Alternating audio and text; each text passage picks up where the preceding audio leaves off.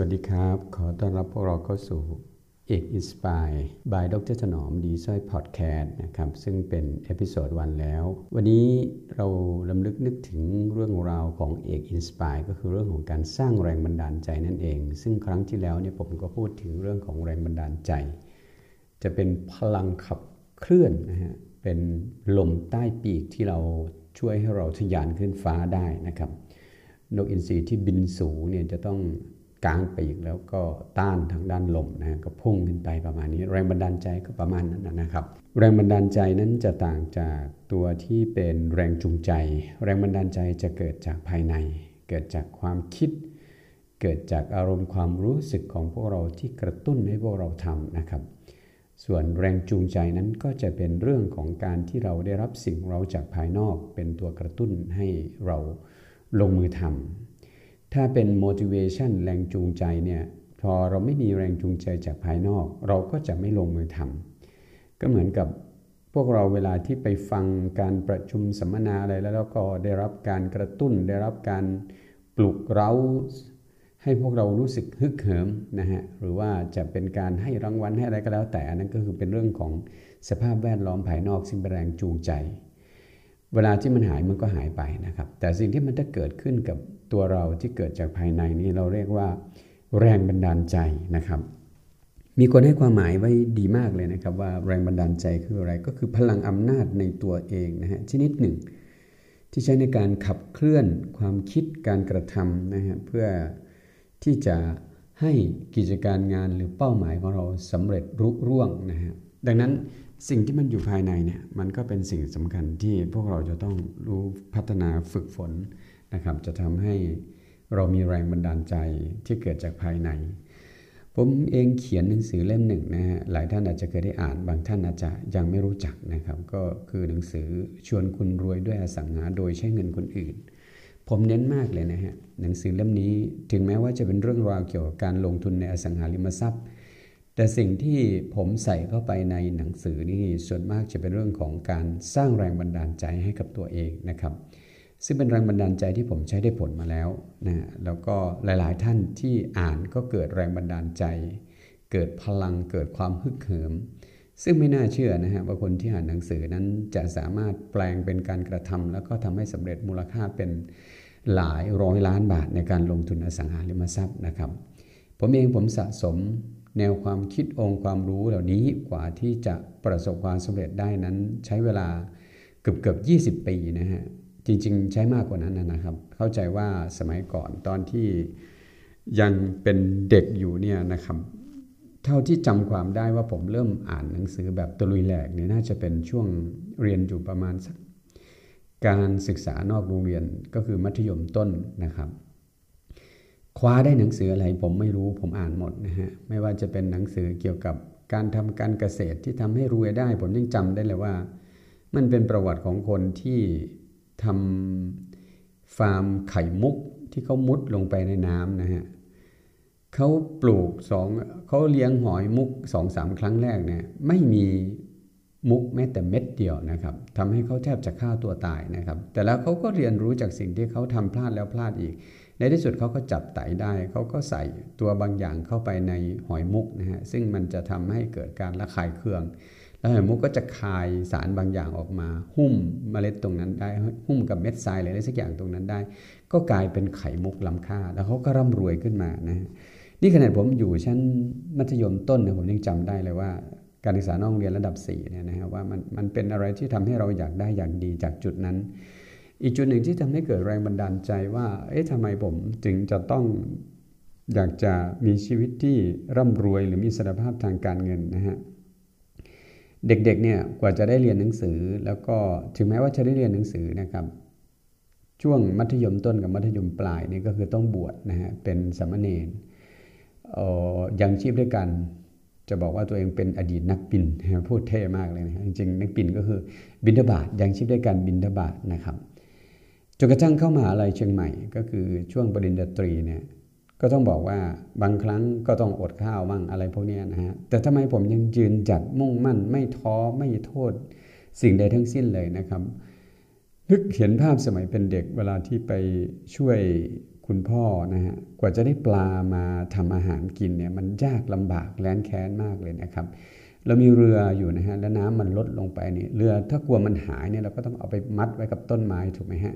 พอน้ำมันลดไปดินมันเป็นโคลนมันก็เริ่มแห้งพอมันเริ่มแห้งเสร็จเนี่ยผมไปกับพ่อผมยังเด็กจำได้ว่าเป็นเด็กมากก็คือน่าจะเข้าเรียนหรือยังไม่เข้าไม่ทราบเหมือนกันนะครับ เป็นภาพที่พ่อพยายามเขียนเรือลงไปในน้ำซึ่งดินมันเหนียวแล้วมันแข็งนะฮะมันมันเป็นหมาดหมาดมันเหนียวมากนะครับแกช่างเพียนพยายามหนักมากเลยบางทีก็ต้องนั่งหอบนั่งหมดแรงนะเราก็ช่วยอะไรไม่ได้นะครับ มันเป็นความรู้สึกที่ผมรู้สึกว่า เอ๊ะทำไมชีวิตของเรามันต้องลำบากยากแค้นขนาดนั้นกว่าจะได้กินกว่าจะได้อะไรนะครับ เราจะมีโอกาสที่จะลืมตาอ้าปากหรือว่าร่ำรวยในอนาคตข้างหน้าได้ไหม จะได้ดูแลพ่อแม่ให้ดีกว่าที่เห็นและเป็นอยู่ อันนี้ก็คือส่วนหนึ่งที่มันเป็นความรู้สึกฝังลึกทำให้ที่ตอนที่มาทำธุรกิจใหม่ ๆ เนี่ย ถึงแม้ว่าจะมีธุรกิจหลายหลายธุรกิจของผมไม่ประสบความสำเร็จนะฮะ ทำแล้วเจ๊งทำแล้วขาดทุนทำแล้วไปไม่รอดนะฮะสิ่งหนึ่งที่เรากลัวที่สุดก็คือกลัวการเสียหน้านะฮะต้องหลบหน้าหลบผู้คนไม่กล้าไม่กล้า พบผู้คนอย่างเงี้ยใช้เวลาหลายปีนะฮะกว่าที่จะเริ่มต้นตั้งตัวได้ แต่ว่ามันมีสิ่งหนึ่งก็กระตุ้นเตือนอยู่ภายในก็คือว่าแพ้ไม่ได้ จะยอมยกธงขาวไม่ได้ จะกลับบ้านนอกก็ไม่ได้ใจจริงอยากจะกลับบ้านนอกมากนะบางทีมันเจอความกดดันหนักๆนะฮะ ความกดดันหนักๆหนักขนาดไหนลองดูนะฮะ โดนตำรวจนอกเครื่องแบบซิลเข้าไปแล้วก็ไปเจรจากันนะฮะ นี่อีก 30กว่ารายการที่พวกเราแบกรับโดยที่ไม่มีหลักทรัพย์ไม่มีอะไรทั้งนั้นเลยที่จะมาแก้ไขได้นะครับ มันท้อมันหดหู่มันรู้สึกหมดเรี่ยวแรง แต่เรานึกถึงความลำบากที่เราผ่านมาครั้งก่อนเนี่ยทำให้เราฮึดสู้นะทำให้เราอยากจะเดินต่อไปนะนั่นก็กลายเป็นว่ามันก็เป็นแรงบันดาลใจตัวหนึ่งที่ทำให้เรา ยืนหยัดนะครับ เมื่อเราจืนจัดมากเพียงพอเมื่อเราไม่ยอมแพ้กับมันนะเมื่อเราแสวงหาช่องทางเส้นทางใหม่ ๆ อยู่เสมอนะครับ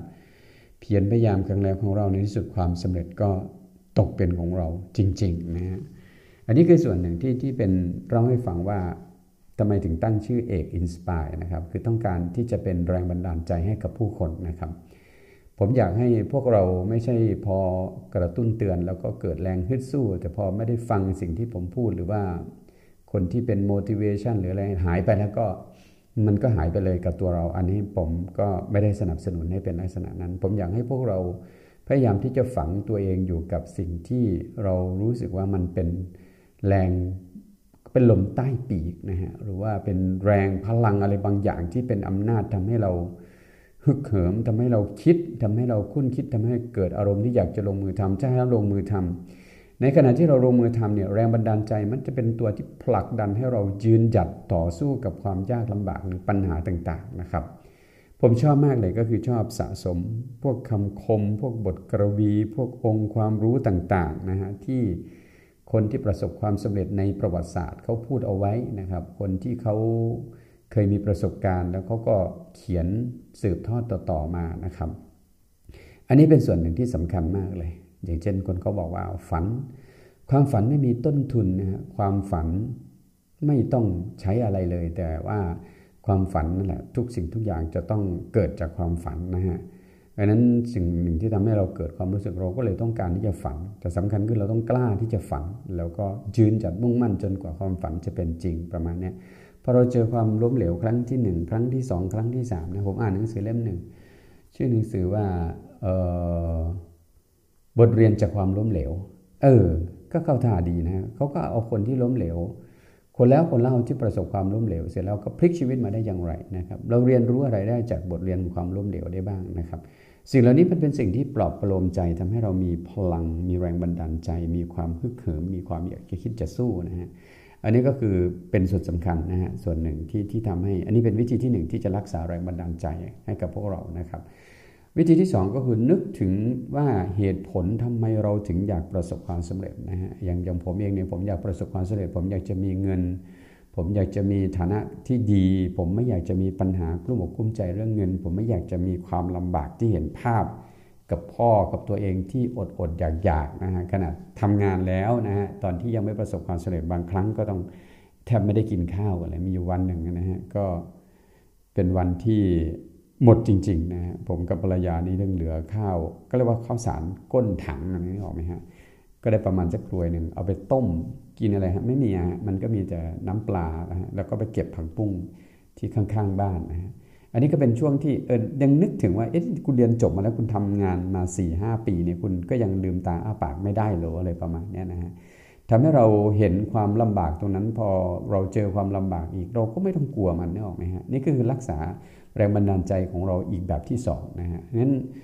สองแบบเนี่ยผมว่าพวกเราลองไปค้นหาดูนะฮะแล้วก็พยายามเอาตัวเข้าไปอยู่นะครับ แต่ตอนนี้สื่อต่างๆ สมัยก่อน ผมใช้แรงบันดาลใจก็เกิดจากการอ่านซะส่วนมากนะครับ แต่ตอนนี้พวกเรานี่โอ้สะดวกมากเลยนะครับ